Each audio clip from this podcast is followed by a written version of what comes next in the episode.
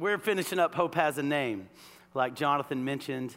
And this is the last week. Louie and Shelley aren't here. They're, they're at a small award show called the Grammys, which is tonight. And uh, I, our own David Crowder is nominated for a Grammy. I love it because it seems like every year there's Grammy Sunday, which I'm fired up about because I usually get to preach. And we get our guys keep getting nominated for Grammys, and then I get the shot to lead our church. But it really is a huge honor, and we're actually going to end it a little bit differently today. And I, you just think about the the phrase "hope has a name," and yes, we have a hope that's sure and steadfast. But what what does that mean for our lives? And once we know the hope, um, where do we go from here? What do we do from here? And speaking of names, isn't that one of the worst feelings on the planet is when you're supposed to remember somebody's name, you like, or you know their name, and you just have like a brain freeze, or they know your name and then you don't know their name in return. Like, is that just me or is that the worst? Like I cringe inside. And or the, the flip side of that is if you know that one person that does not remember your name yet, you've met them three, four, 20, 30 times. And it's like, come on, bro, when are you gonna remember my name? If I've done that to you, I just apologize. it's a little confession. But um, it, it's crazy, you know, you, you forget somebody's name and you're like, ah, like, hey, bro, what's up, man? yo, dude, you know, and next thing you know, you've called them dude 18 times in three minutes, and it's like it's pretty obvious. Girls have it a little tougher. Y'all can't, you know, y'all only got really one word, one one word. Can't go bro or dude. I, you might, but um, what's up, girl? You know, hey, girl, how you doing? It's like, AKA, we don't know your name. So we're just using that over and over again. I used to be good in my younger age. I'm getting old now. We don't remember people, people's names for the most part because when they actually say their name, we're not listening. You know? You're like, you're so, we get so worried about making sure our name comes out right that we get it, you know, remember our name and wonder how we come across and what they think about us. And they say their name and we have, like, it just went in one ear and out the other. I wasn't even listening, wasn't even paying attention. It's because we're not listening, we're more worried about our own name. And we're coming down to the end of this series. And can't that be true of our hope in Jesus? We get so caught up or so focused or even celebratory. We're like, man, we know the name. Yes, hope has a name. His name is Jesus. We've got it. He's sure. He's steadfast. We can count on him. Praise God. Sing at the top of our lungs or, you know, sing with a golf clap and a whisper, whatever your style is. But then we, we really forget about all the people who don't know the name, who don't know the hope. What we cling to, what we celebrate, what we're so thankful for. There's a whole world just right outside these walls. It's a whole city. Schools full of, workplaces full of people who don't know the hope that we have in Jesus. That's one of the things I love, by the way, about our church is because every Sunday, whoever walks up on this stage, um, Louie led us to always remember there's people from all different journeys, all different paths, all different backgrounds. And so, yeah, there's a lot of us who've grown up in the church, put our faith in Jesus, um, really needing the encouragement that comes from being under the Word of God and lifting our song and worship. But there's also people walking in like, no clue not sure what's going on. And you could be sitting next to somebody today, and I love that. It's like, man, I'm just hearing about this Jesus really for the first time. You know, we think they got it all down, they figured it all out. Speaking of Crowder, I, I remember once uh, Christmas Eve after the gathering, I, we had Crowder lead, and some people thought it was really cool that we had a homeless guy come and lead during Christmas Eve. And if you don't know Crowder, you look them up. I mean, it, it's, it's not their fault, you know, it's really David's, but um, because there are beard trimmers. I hope he wins a Grammy so we can just see it on, on the screen. But there's people coming through every Sunday. We always want to have our eyes open, right? Because if hope has a name, his name is Jesus. If we really believe it, who Jesus is and what he's done, then yes, we will celebrate. Yes, we will sing. Yes, we will live our lives differently. Yes, we will worship with all we've got. But we also quickly need to move into action because there's people living every day of their lives without that hope.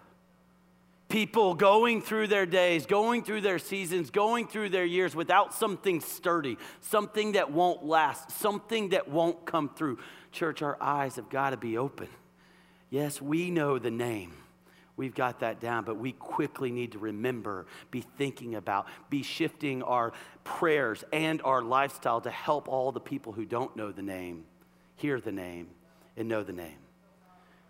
So, what Peter was saying in Acts chapter 4, there's a, a lot of context to this that we don't really um, have a time for because of what's coming next. But you know, the, Jesus has died, Jesus has, ra- has been raised from the dead, appeared to his disciples, ascended to heaven, the church is born, people getting saved left and right, thousands of people in the first few days, first few messages getting saved, putting their faith in Jesus. But there's also persecution, there's also people that wanted to put a stop to what Peter and John, all the apostles, were teaching. And you know, and, and I'm going to read it to you, but their message is the same as our message. 2,000 years ago. What, what Peter and John were preaching is what we're preaching. What the lead story was back then is the lead story now for the church that Jesus is alive and Jesus is on the move. That's still the same story. Verse 5 they've been arrested, they're appearing before the court, the religious leaders of the day.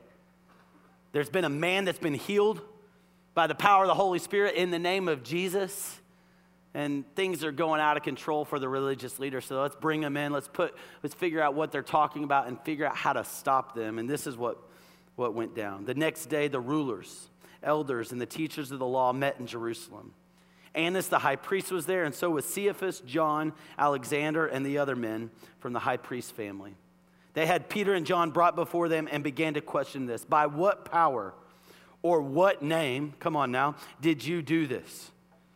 Then Peter, filled with the Holy Spirit, said, Rulers and elders of the people, if we are being called to account today for an act of kindness showed to a cripple and asked how he was healed, then know this. Come on, here it is. You and all the people of Israel, it is by the name of Jesus Christ of Nazareth. Side note, whom you've crucified, but God's raised from the dead it's by that power that this man stands before you healed. Jesus is the cornerstone you builders rejected, which has become the capstone. And then here it is salvation is found in no one else. Imagine that. Peter standing before the religious leaders, probably all kinds of people listening in the rulers of the day, and he stands up bold and he says, Here's what you need to know. The message is essential. The stakes are high. We're here to announce what we believe. He says, Salvation is found in no one else, for there is no other name under heaven given to men by which we must be saved. Yes. Amen. Praise God. Jesus is life. He saves us.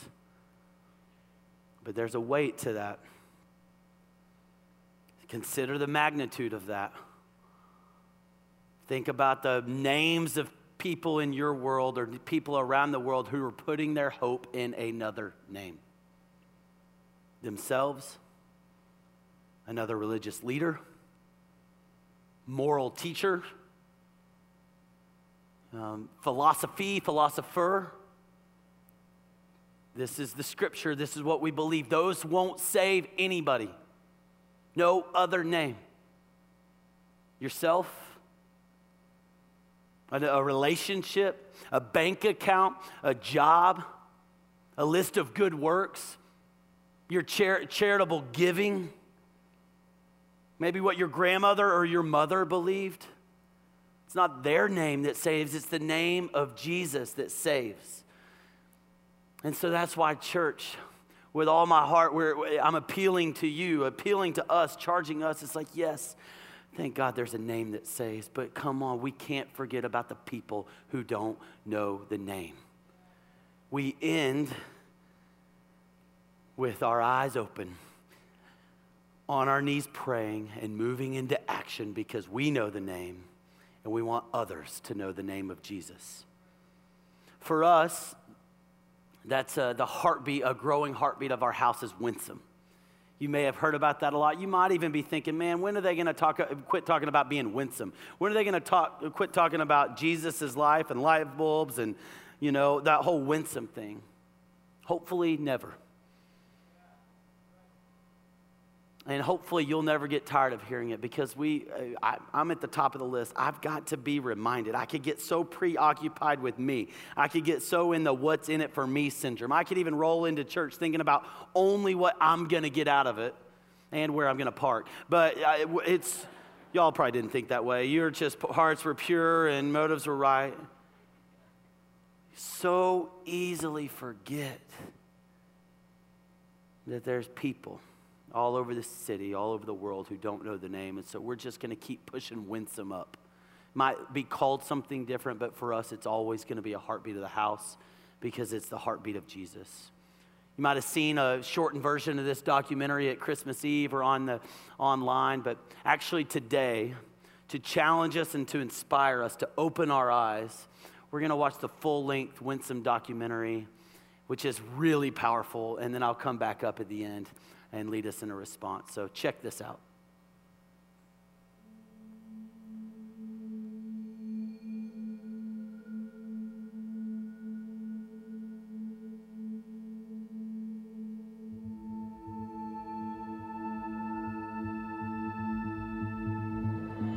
Passion City Church is a relatively new church still. We're a very young church, and every church that plants, like Passion City Church, plants with the pioneering spirit. We're headed out. We want to reach a community or a neighborhood or city in our case with the story of Jesus, with the grace of Jesus. And so when Passion City Church was born, it was born on a mission with that pioneering spirit leading us forward. But it was amazing for me and our team as leaders of this house to realize how fast the pioneering mentality can shift into a settler mentality and we can lose that sense of what Jesus sent us out in and lose vision of a city, in our case, a city of six million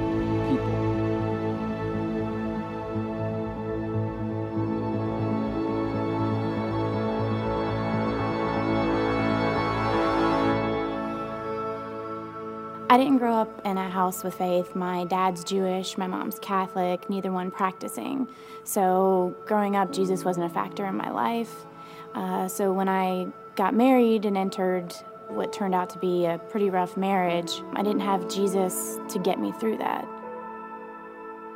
There was a point in my life where I was actually going through a pretty rough time. I was with my ex fiance for five years. September of last year, the engagement broke off and didn't really go the way I had planned it. Started drinking a lot, and I don't drink it a lot at all. So it was just like a really rough time that I was going through. God wasn't a factor. So I grew up in a Christian family. Uh, we went to church every Sunday. It was like regular Christian family. And one day my dad came in my room and was like, I have to tell you something. And he told me that my mom and my dad, they would be getting a divorce. From fifth grade to 11th grade, I was just holding on to so much anger. And I was, you know, so mean to my mom, saying, I hate you, and things like that. And I wasn't aware that, you know, she was the one that was providing for me and my sisters and stuff like that. Um, I was just so angry. Well, the church is a living thing. And so the church is either moving forward or the church is moving backwards. But I think there's no neutral ground for the local church. So every pastor's always got his finger on the pulse of are we moving forward or are we moving backwards? Because we can't sit still. There is no sitting still. I was reading in 1 Corinthians 9 a passage that we all know so well. And that Paul's writing here, and this is what he says. He says, Though I am free and belong to no man, I make myself a slave to everyone to win as many as possible. And then the end of the paragraph, he says, I've become all things to all men, so that by all possible means I might save some. And so in the first part, he says, You know, honestly, I'm, I'm free in Christ, but I'm choosing to become a servant to every person so that I may win some. And we, words matter around Passion City Church, and that seemed like the right hook for us. And so we put forward this idea of doing a whole series at the beginning of 2014 around the idea of winsome. And it was a play on words because we want to be the kind of people that don't reach the city by force, but reach the city by being the kinds of people who live an irresistible life and who understand that there is an irreducible minimum in the heart of every single person. And what people need the most is Jesus. At the end of it all, people need Jesus. And so we built a series around that theme and around that idea and began the year calling our house up to that central purpose and mission of Jesus.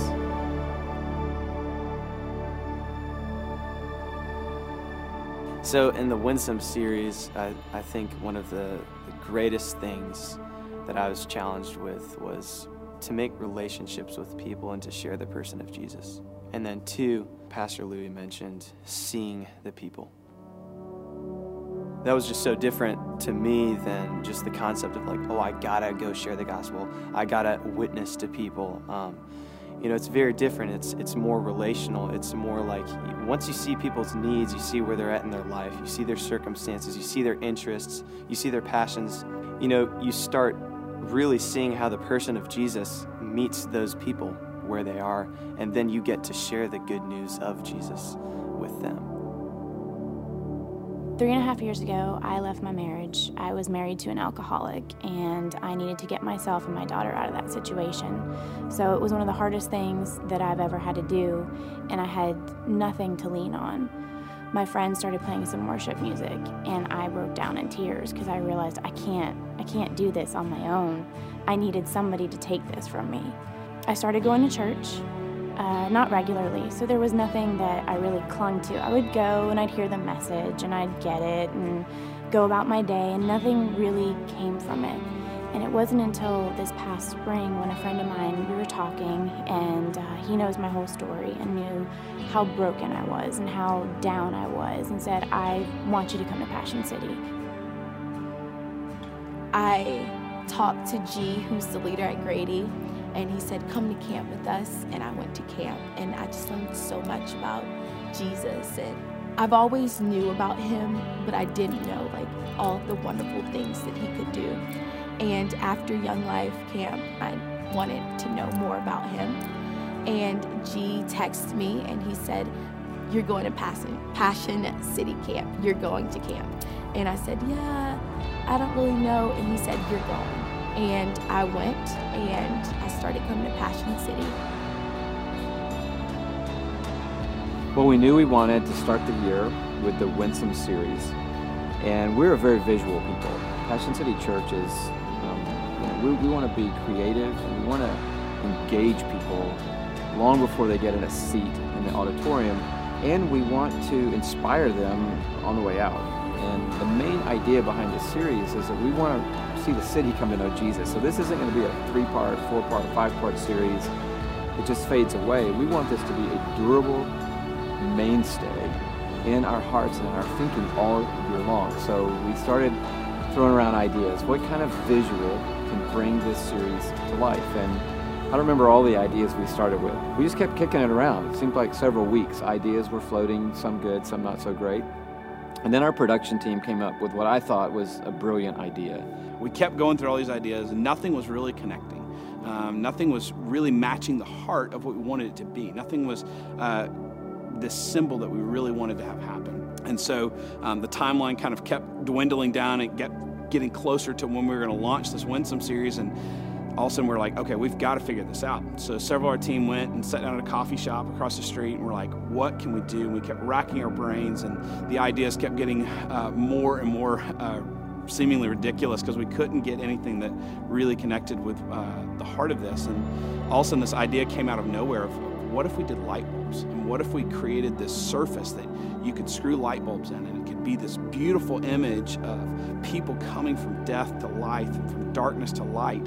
Um, and so we were like, this is it. Like we just paused in this moment and said, this is it. This is the idea. Um, and immediately started going, now how are we going to pull this off? Um, and being the production people and the, and the logistical side of this, we're like, we've got a great idea this is a mountain that I have no idea how we're going to accomplish. And I still remember in those moments going, this is not possible to pull off in this timeline that we have. Um, but we were convinced this was the idea that we needed to do. Once we had this idea, we had to figure out where in the building this would go and, and what kind of form factor it would take on. And um, the area just outside our auditorium, our pre gathering space, we call it the Oval, had this massive wall that was like the perfect canvas for this idea. Um, the only problem is it's a dramatic curve. How do you mount something that's uh, flat on a curved wall.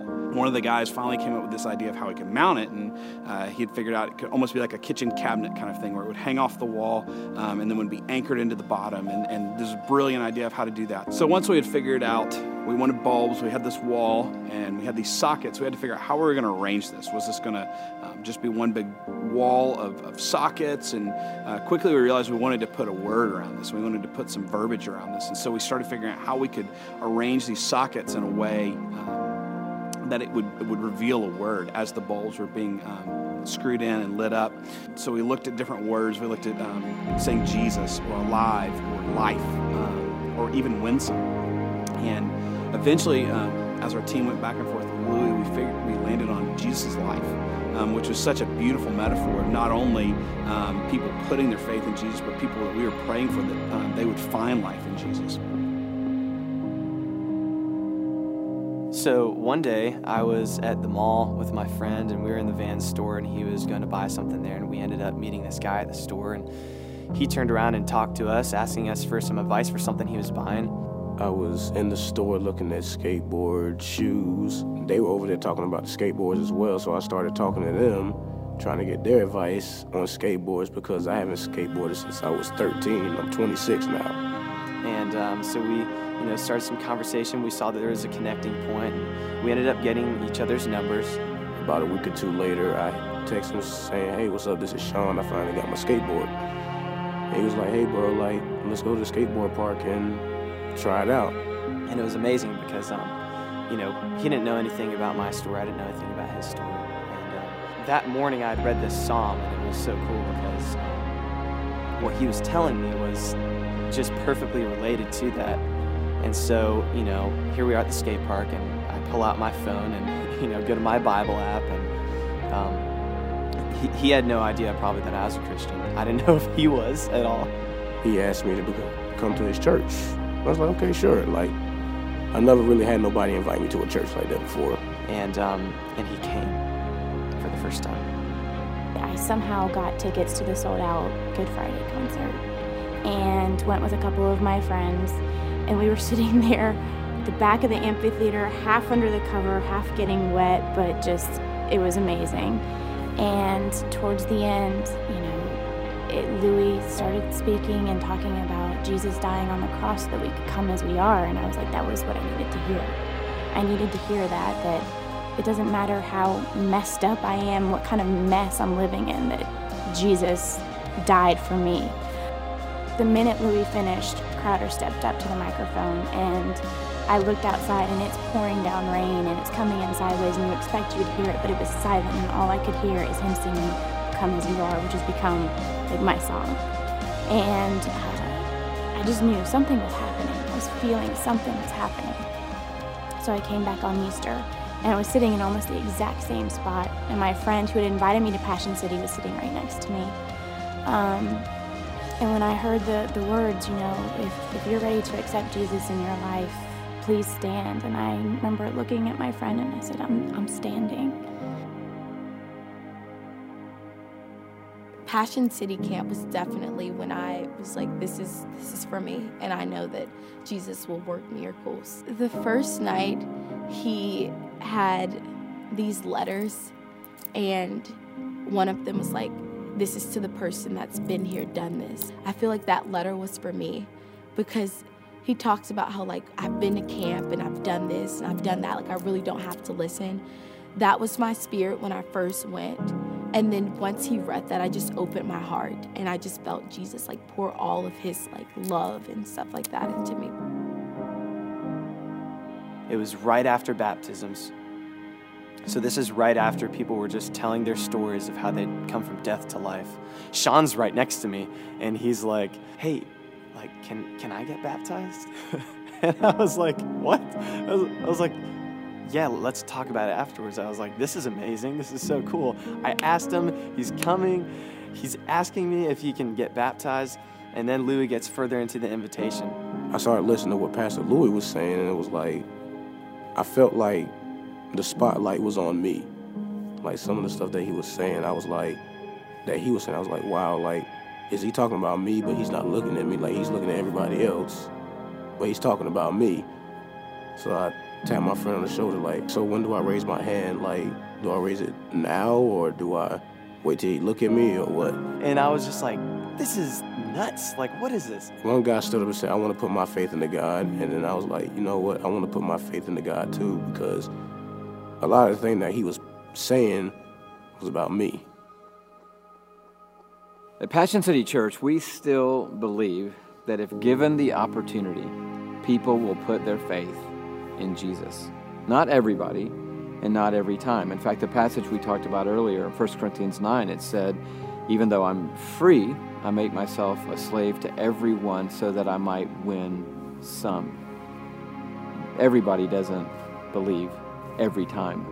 But if the gospel is presented, if Jesus is presented, then people want to put their faith in him. A few weeks ago, we came out of baptism, and the stories were so powerful. I just said before even giving the message, maybe somebody wants to put their faith in Jesus right now. And a guy about 10 rows back just raised his hand and said, I do. You know, this is what people want. People see the life change in other people, they see the power of what God's doing in the lives of the people around them, and they want that same power in their life. In fact, at Passion City Church, we say it this way our lead story is that Jesus is alive. You know, in every church, there are many, many stories, some good, some bad, some important, some less important. And at Passion City Church, we, we know there's a whole newspaper. There are things we need to work on, things we need to fix, there are things we need to improve, there are things that, uh, that we love, there are things that um, are important. But there is a headline of our newspaper, and that headline is Jesus is alive. When He is alive in the lives of people, other people see that power, they see that change, and they want that opportunity. And so, week after week, gathering after gathering, people stand or say, I do, or raise their hands and say, I want to put my faith in Jesus. And what I love about that is, is we have a space at Passion City Church called our access space. And it's just a room where people can come to meet up with someone on our team and say, I was one of those people today that either stood or raised my hand, and I want to pray with somebody, even though I just got to pray with Louie, and he helped me verbalize my faith and trust in what Christ has done for me. I can pray with a real person, and anyone can come there for prayer. They can come there just to meet someone on our pastoral team. But that access space is located right underneath the Jesus is Life wall. And most gatherings, at the end of that gathering, you'll see a person coming out with a family member right beside them the person they've just prayed with in the access space, a light bulb in their hand, and they're walking out the door right around the corner, and our team's helping them put that bulb in the wall. And you'll hear a little whoop or a shout or some applause happen. You'll be somewhere else in the building after gathering, and you'll hear, oh, somebody just put a bulb on the wall.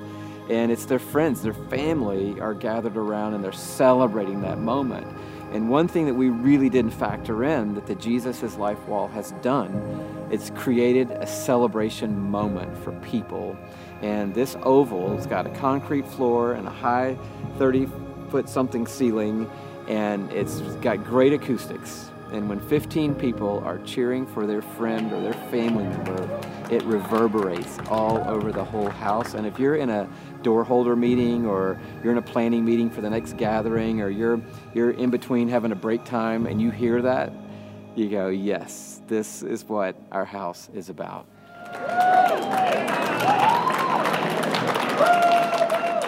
We circled up as we always do in Perimeter Community Group. And Brad was like, Hey, Karen, can you step forward for a minute? I was like, Uh, okay. Um, and my friend was there, and Brad said to me, Hey, have you gotten your light bulb yet? I said, No, not yet. So my friend that had been praying over the light bulb and praying over me stepped forward and gave me my light bulb in front of our entire community group. So after that, Brad said, Well, we're, we're all here. Why don't we go out with Karen and put her light bulb in the wall? So after we said our, our ending prayer, we all walked out here, and our entire community group was there rallying behind me, cameras everywhere, videos, pictures. And I stood up on the ladder and screwed my light bulb into, into the Jesus Life wall, which was just amazing. I think through shaking and tears and just excitement, and it was it was amazing to see everybody there. Just like after that whole rough year, I was like, it's time for me to make a change in my life. So I told in that room, I told him what I wanted to do. And he was like, hey, bro, let's go put that light bulb in. I'm like, okay, cool. So I got grabbed the light bulb, to climb on top of a ladder, put my light bulb in the wall, and it was like the whole room like started clapping like I've never, like I was looking around like, oh, where did you guys come from? I could not stop smiling. Um, when I put in the light bulb and all of my family group was behind me, and Brittany and Anna, my leaders, they were just there and everyone was clapping. There's a picture, and my smile is like from here to here. Like, well, the great news is coming to the end of this year, there are 544 bulbs in the Jesus Life wall. That's 544 lives who have moved from death to life and who now have a relationship with Jesus Christ. And that is incredible. And the great thing about that is, is that doesn't represent every single person that's put their faith in Jesus at Passion City Church this year. I'm sure there are people in every gathering that genuinely are putting their trust in what Christ has done for them, but maybe they didn't make it out to the access space, they didn't get a bulb. Students at camp or people in a, another setting of our house who are putting their faith in Jesus. So there's a lot more people, but even just the 544 bulbs representing moms and dads and brothers and sisters and people of all kinds and all walks of life is so exciting. But at the same time, there are a lot of empty sockets in the Jesus is Life wall, and we don't have a numerical goal. We just wanted the Jesus is Life wall to be as big as it is, to really dominate the oval of our house and stay front and center in our hearts and in our thinking. So we know there's a lot more room in that wall. And that is the reality of our city. There are millions of people in this city who need to hear the story of Jesus. And so as a house, we walk in and out of gatherings and we look up at that wall and we say, God, it's incredible what you've done, especially when you look bulb by bulb and story by story. And people can tell the story of that person and we see how much God has done to change that story from death to life. And so we celebrate that every time we look at the wall. But then we lift our eyes up to the city and we say, we're celebrating people who've come to know Jesus and we are still praying for and believing for the people who haven't. And we're not going to give up on that. And you know, we may not see it this year. Someone may not see their bulb come to life this month, this year, or in their lifetime. But we have confidence and faith that we are praying into the heart of God for people. Because he said it's his desire that all men would be saved and come to the knowledge of the truth. And so we're going to keep believing and praying. And even, I don't know how long this wall is going to be in our oval, but if it goes away, the winsome spirit cannot die at Passion City Church. Because when the winsome spirit dies, the church so we want to keep that spirit alive. We want to keep our eyes open and out to see the people of the city. And we want to have the courage, not just to tell them something, but we want to have that honest spirit of Christ in us to live something in front of them a life that shows them and doesn't just tell them that Jesus is alive and he is alive in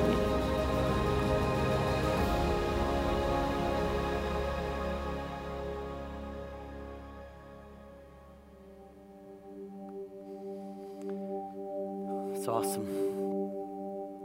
You know, those are uh, way more than light bulbs. It's way more than cool design piece in our oval, but it's people. It's stories. It's families that are being changed. Jesus bringing life.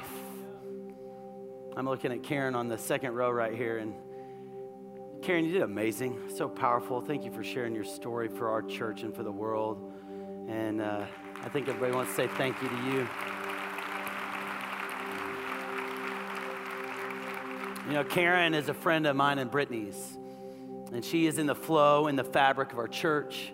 She's in our community group, part of Flourish mentorship, being, you know, discipled and mentored by an older woman. You know, if I brought Karen up here, her story wouldn't be, man, I put my faith in Jesus and everything is perfect. I have not had one problem.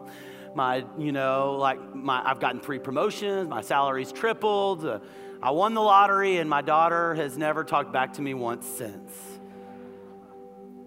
You know, we actually did meet recently, and her story is you know, my circumstances aren't much different, but my outlook, my purpose, my foundation, completely 180 degree change. She said, in her own words, that there would be a, there's a joy, an overflowing joy and sense of fulfillment and purpose in her life that was completely foreign to her. And when her life, you know, had hit rock bottom, this is her word, she, her thought was, why me? God, why am I going through this? Why I have to deal with this? Why, why is this happening to me? But now her story is God has a beautiful plan. And God found me at the rock bottom, and He's taken my ashes and He's turned it into a beautiful story. And God's using her. Isn't it awesome? She would probably never thought, man, God, this is what God's going to do in my life and through my life. But God's using her to bring be, be such an encouragement to us because it, it, it's the same with Sean, it's the same with Ashley, it's the same with people. And sure, everybody is, you know, trying to figure things out. Nobody's perfect, nobody has it all together. That's what Karen would say.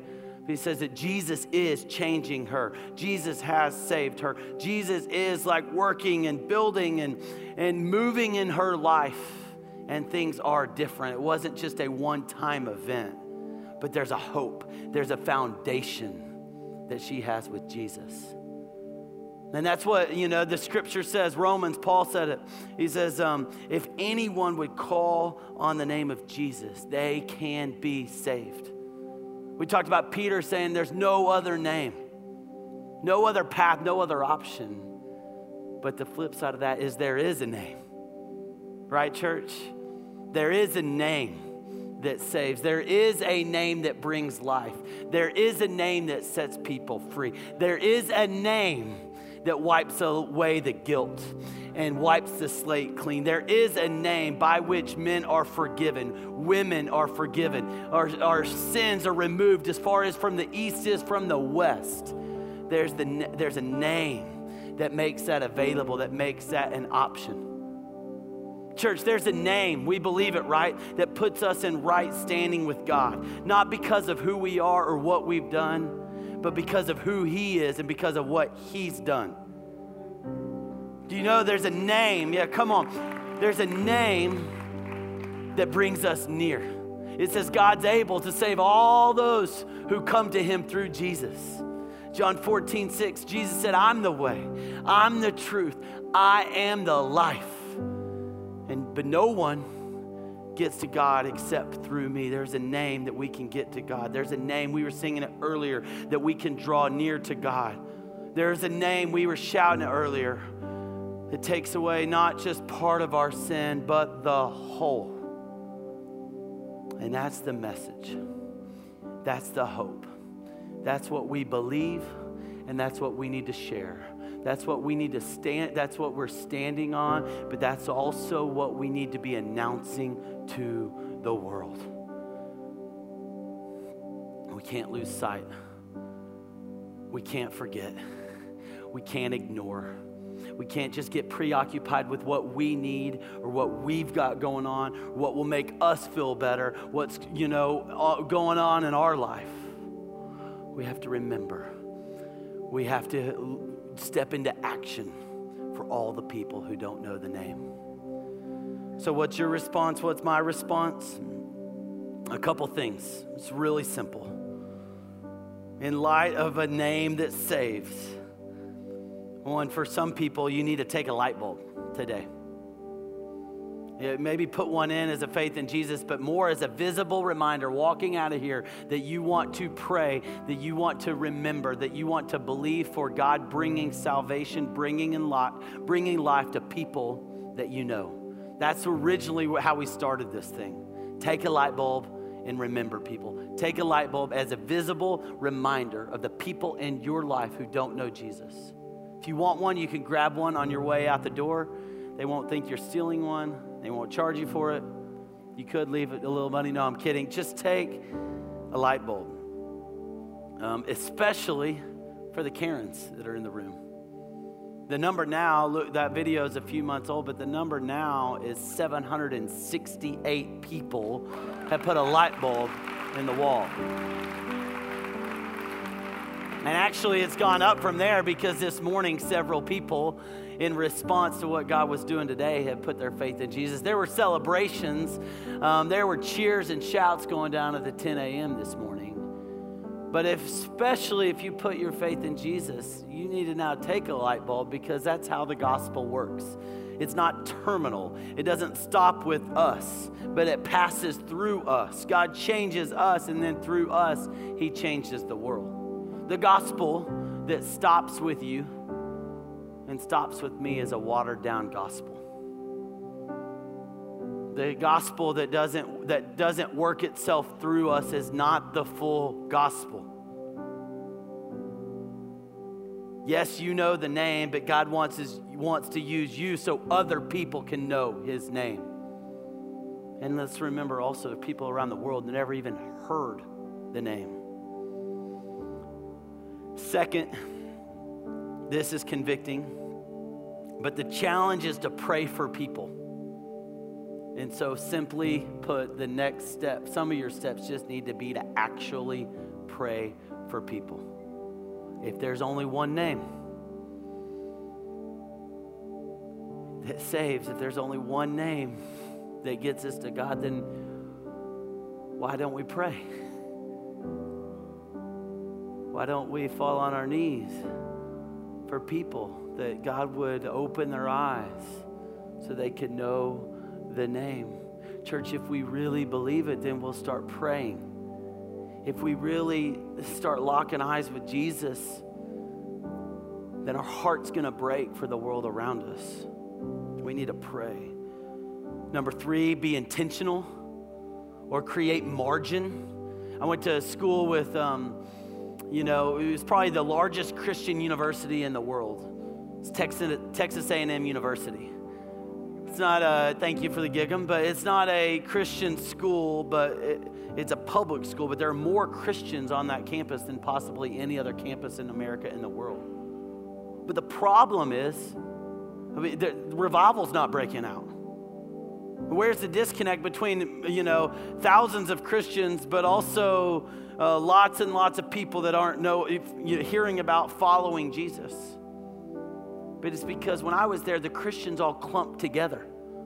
Every single night there'd be a different Bible study. You'd have some people that'd be so spiritually fat because they would just seclude themselves in the bubble and go to one Bible study after the next, one gathering after the next, but there were no margin. There was no time. There was no opportunity to be around people who did not know Jesus. It's not God's will for you and I to form a clique that we never go outside of or an elite country club that doesn't have room for more people who don't know to come into our presence. Let's create margin. Let's be intentional. Let's go out of our way to be with the people who don't know Jesus. The th- fourth thing is we need to reflect the hope that we confess. I can't tell you if you reflected or not. I mean, I, I, if we knew each other real well, I could, I could tell you. I'm, I'm, I know Karen real well. She's reflecting the hope that she confesses. You know, 1 Peter 3:15 says, "In your heart set apart Christ Jesus as Lord, and always be prepared to give an answer for the hope that you have." It's awesome, isn't it? Be ready to tell people about the hope. Hope has a name. When people ask, you, you, that's when you take your shot. That's when you got your moment. Tell them your hope is not because of who you are, what you've done. Your hope because of Jesus, what he's done.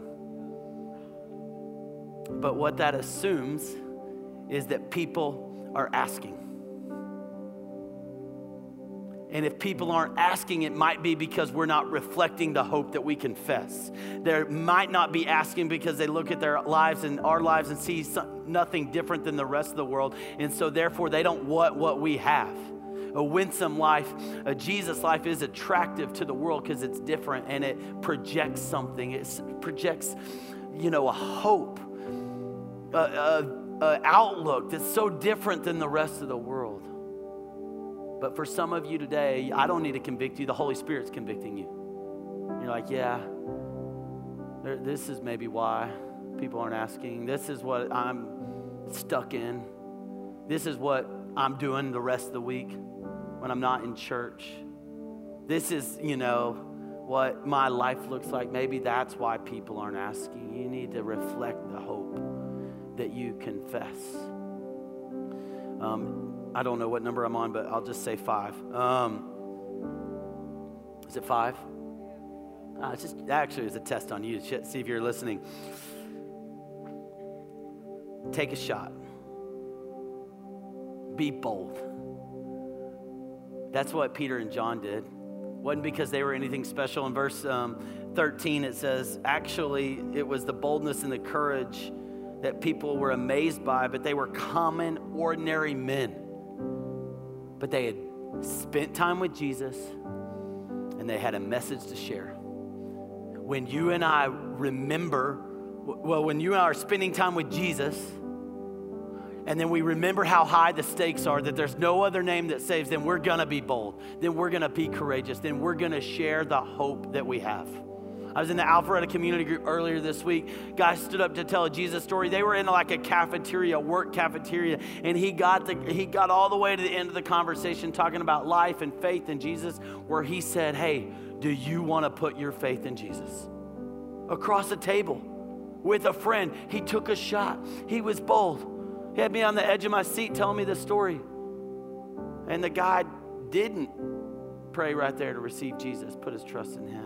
But come on, that guy took a shot and he was bold. When was the last time you and I got all the way to that point in a conversation? That's what God has for us. That's what he wants to do through us. We're common, ordinary. Peter, John, common, ordinary. But through spending time with Jesus and remembering the magnitude, the weight of the message, how high the stakes are, we're moved to action we're moved to boldness. We're moved to courage. You know what is pretty awesome about all the stories that we just heard? Is that they all involve people. Karen's, somebody praying for her, inviting her to church. Sean, guy at the van store. Ashley, guy, eh, eh, eh, leader that invited her to camp, and some family group leaders that are around her. People's Jesus stories involve people. God uses people to save people. So if you're coming in here every week, let's like have a heart, God, like I want to be a people. I want to be somebody in the Jesus story. I want to get to heaven and people look at me and go, you know, I don't know if I would be here if it weren't for you. Jesus did all the saving, but he used you. Thank you is what I, I want I want somebody to say, man, thank you so much for being available, for noticing me, for seeing me, for reaching out to me, for speaking truth to me, for being a visible expression of the hope of Jesus to me. I want to hear those stories. Not for my glory, but because they're in heaven. You know? I'm like, man, thank you, God, for using me. And the last thing, the last step is some of you need to call on the name Jesus. You've been looking to all these other names. You've been going after all these other options, looking through, you know, researching all the other, other routes, or building a life of hope, putting your hope in yourself or your good works. Call on the name of Jesus because He's the only name who saves, He's the only one who saves. That's what Karen, Sean, and Ashley did. But also in the last few weeks, few months, Daniel. Story about leaving the party scene, the drugs, and the girls to find his hope in Jesus. Joey, just two weeks ago, showed up at a community group. God invited him to coffee and then to sit with him at church on Sunday. That Sunday was the day he put his faith in Jesus. Another Ashley, her story, she grew up into church always knowing about God, but never knowing Jesus. She slowly drifted, but just a few weeks ago put her faith in Jesus. Ross, he was the guy that was working his way to heaven. Went through launch and he said, What I do is never going to be good enough. I'm putting my faith in Jesus. A father, Ivan, his son passed away, and just a couple days after that, hope of Jesus was at the bottom. He said, I'm putting my hope in Jesus. A husband and wife on the brink of divorce showed up. But the, and the husband put his faith in Jesus. Now they're both giving their marriage another shot. This works. Jesus saves. Jesus brings life. Jesus brings healing. Jesus moves in people. Devin, devout Hindu. Ashley, follower of Buddha, just in the last couple weeks, putting their faith in Jesus. Three seventh grade girls through the friendship of a ninth grader who invested in them, brought them to church, put their faith in the last few weeks. Lauren, who'd been prayed over for nine months, she was somebody's light bulb. And Lauren on Christmas Eve put her faith in Jesus in a community group a couple weeks ago. That girl that had been praying for her said, I'm so grateful. I've got a Jesus story for the first time. She stood up and said, I've been praying for this girl that works with us. It's a part of our extended family for nine months. And I was faithful. She wasn't bragging. She was like, I was faithful and I prayed.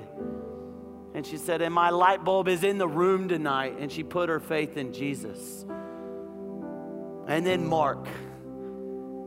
We, we'll never forget it. And uh, as long as we're here at Passion City Church, we'll never forget just a few months ago, Mark, who was, Louie mentioned in the video, standing right over there before the message that said, I want to put my faith in Jesus. I see him around. I know his son. He was at, both of them were at Passion 2015. He was serving, attending the Phillips gathering, or the gathering at Phillips Arena on Sunday night.